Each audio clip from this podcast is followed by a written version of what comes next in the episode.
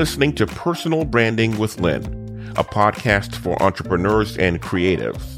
You are on a mission to create your life's work and legacy, but are struggling to break through the noise to reach your ideal clients. Well, that's where personal branding comes in. I'll help you grow your business using marketing that feels as natural as a conversation. Who am I? I'm Lynn Morton, and I have managed the brands of Fortune 500s, nonprofits, and startups. And now I'm ready to pour all that I've learned over my career into helping you build your personal brand. In fact, we'll work on it together. Let's get started.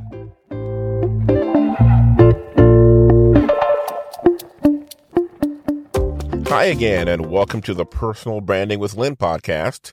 I'm Lynn Morton, and I am glad to be back with you again for episode 15 of the podcast. Hope your week's been going well. We are closing out the week with one more personal branding, well, not a principle, but a, a tool that you can use to get your business and or uh, creative endeavor on track. And today's advice is about a document that every major company uses and one that can be very helpful for you if you want to keep consistency with your brand. And everyone knows that's what we all strive for is consistency. So that's what we'll talk about today. Now, do you know about the newest five day challenge that I have up? It is the five mistakes that could be killing your personal brand. And you, when you take the challenge, each day I share one of the mistakes you might be making, and then I give you an action item that you can take right then and there to fix it. And it should be able to be done within 30 minutes to an hour in most cases. So you can take action and make progress right away. So in less than a week, you can significantly upgrade your personal brand and really, um, take some some action to get yourself in a really great shape to begin attracting the kinds of clients and customers you want to most work with. So you can get that at fivemistakes.lynnmorton.com or just click on the link in the episode description and it will take you right there. And also, just a heads up, I'm working on a personal branding course to launch and love your personal brand. One for launching and then one for the whole caboodle. Um, launching and loving and all that's coming soon. So keep your eyes out for that as well. Cause I'll be opening it up to beta testers and I hope that, um, we can get you on board for that. So keep an eye and an ear open. All right. So now let's talk about your brand style guide.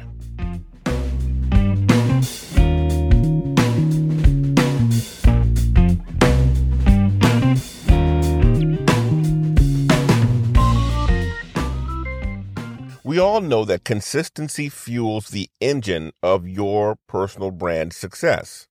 But how do you ensure that consistency, especially when the things you're working on you have to share with maybe new employees, vendors, or freelancers, or anyone else who might be doing work on your behalf that will also impact your brand. Well, as a marketing and PR professional, when I worked for the major companies, you always got what was called a brand style guide. As a matter of fact, the brand style guide is treated as the Bible for all uses of the brand, the name, the logo, and everything. In the last company I worked, where I worked, when I arrived on day one, there was one sitting on my desk waiting for me in a three ring binder about three inches thick. Yeah, it can get serious at times. Well, but fortunately for us, as entrepreneurs and creatives, we can create a document that's just as helpful not quite as voluminous. And that's what we'll talk about today. Now, why do you need a branding style guide? Well, for one, it's a handy reference document for anyone who supports your business to help keep you consistent across vendors, freelancers, and contributors. Quite honestly, it's helpful for you to help you keep consistent.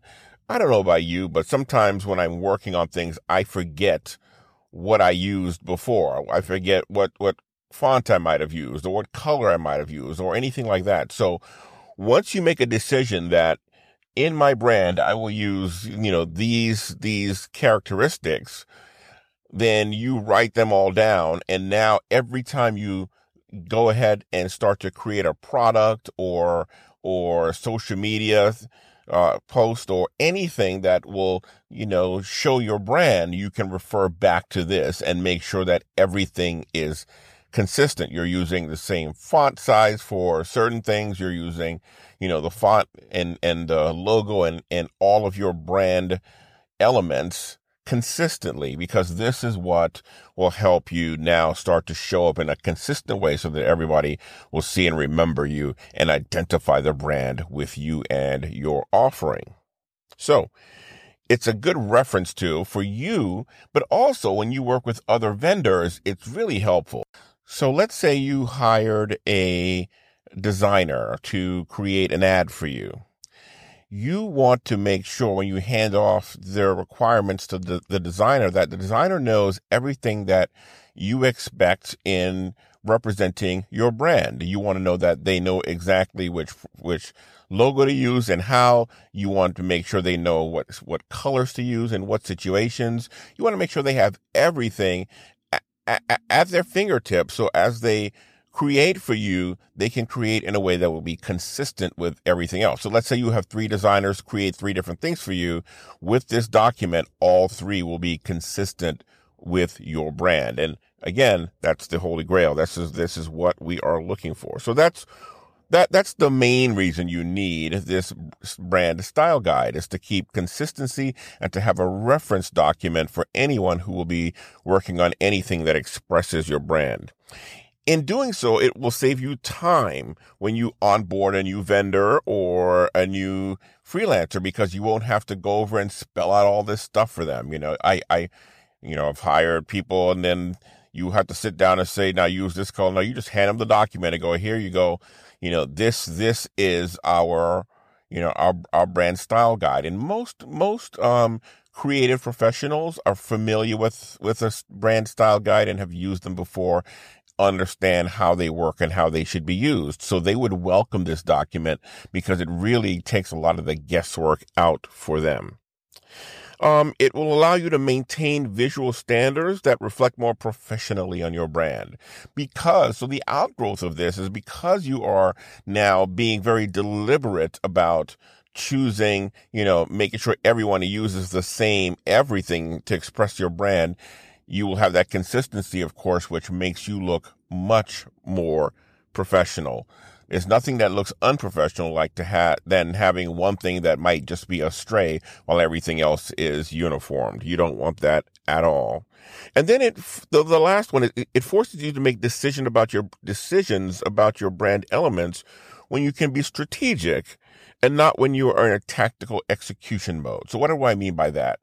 I mean, you can stop and think about how do I want to express my brand in all of these elements and make those decisions so that you are, you are now thinking holistically about how your brand will look and be represented rather than making it piecemeal, like you are now hiring a web designer. And the web designer says, what kind of font would you like? And then you choose one there and you put it in there and, in your style guide. And then you go to another person. They go, well, what kind of image would you like? And you said, okay, use this image and good. And you put it in there. And then you're making it you know, piecemeal as you go along. And now it's more of a quilt than one seamless, holistic, um, organic, you know, creation. And so this is what you want. You want to be thinking about it all at the same time, make all those decisions together so that you know that they're harmonious and they all work together. So that's why you should create uh, your style guide. Now, what do you put in it? Really, again, it's all the things that represent your brand. You can start with things like the name of your business. And sometimes people spell things differently. Like some things will be capitalized and some things lowercase, which might not always, might not always be intuitive. So this is your way to, to, to here, here is how we represent the name of the company. And then the tagline and where the tagline should fall in relationship to the, to the name of the business your website URL, your all your social URL so people know where to find everything.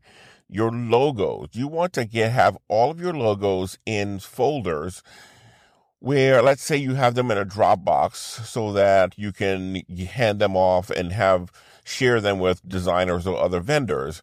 You would then have each each folder and then you'd share just the URL to get there. But when you have your logo, you will have your logo in high resolution, which is 300 DPI, which is a, a high resolution just for printing.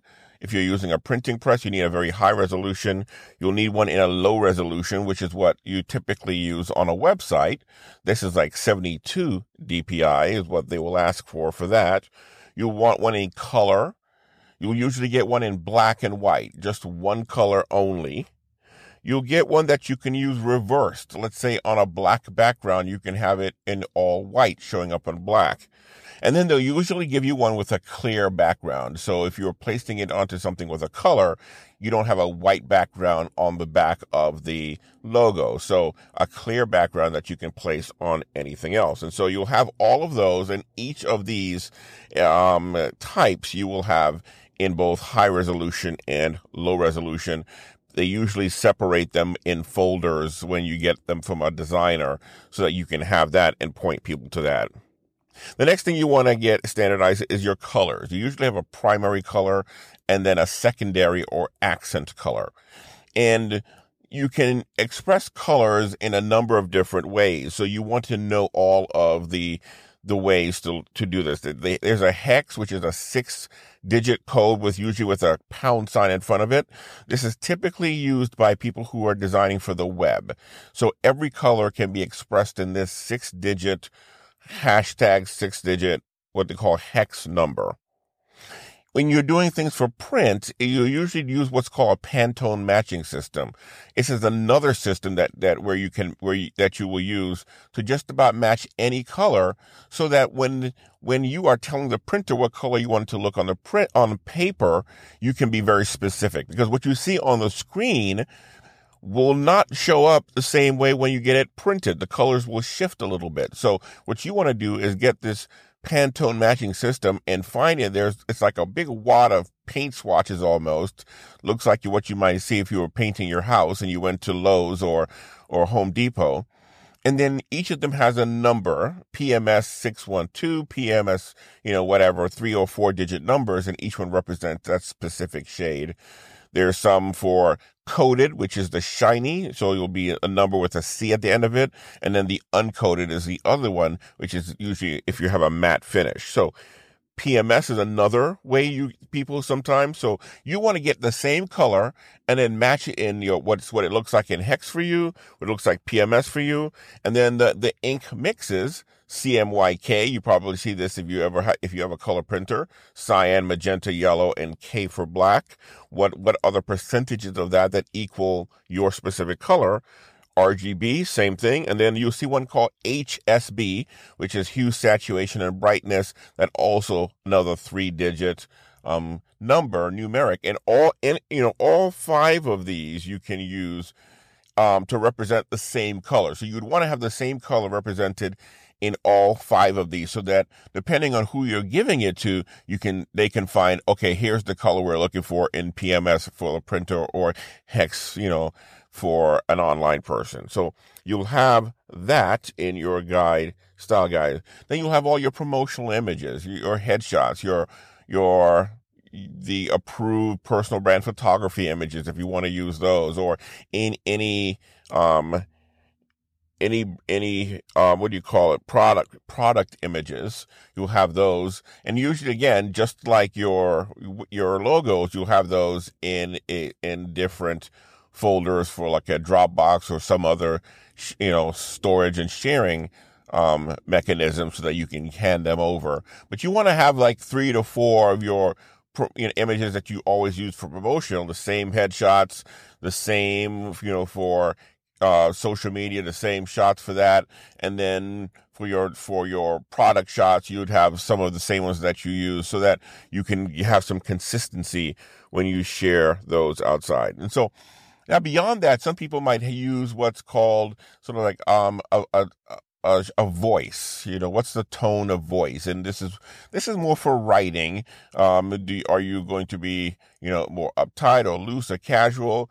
I'll get into this on an upcoming episode well because I'm going to do creating a content style guide and I'll, I'll, I'll sort of spell that out. But if you're just doing a regular brand style guide, these are the things you would include in it and you would use them now to create a document that you can hand off to anyone who is working on your behalf. Now, if you go to to my website and look for episode 15 of the podcast, so you'll be going to um, lynnmorton.com forward slash podcast and look for episode 15. You can just search for it there or lynnmorton.com in the search. Um, but if you do that on the show notes for this episode, you can just click through wherever you're listening to. You should be able to get right to it.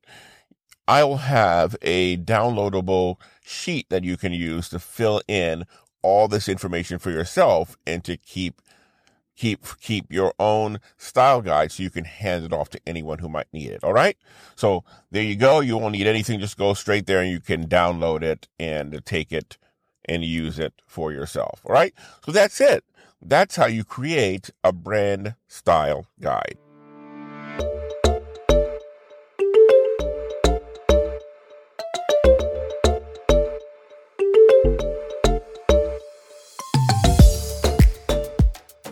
Thank you again for spending time with me for another episode.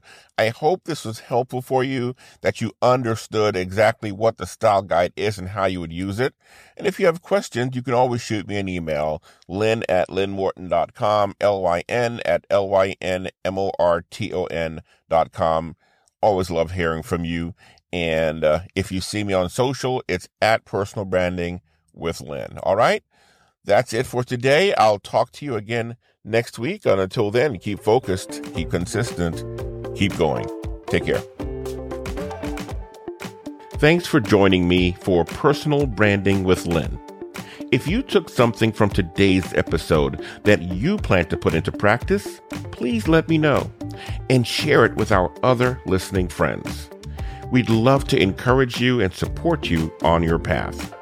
Leave a comment wherever you heard this or at Personal Branding with Lynn on Facebook and Instagram. Don't forget to subscribe at lynnmorton.com forward slash subscribe and share this episode with another entrepreneur or creative. That's it for now. Let's get together again and continue growing our personal brands. Cheers.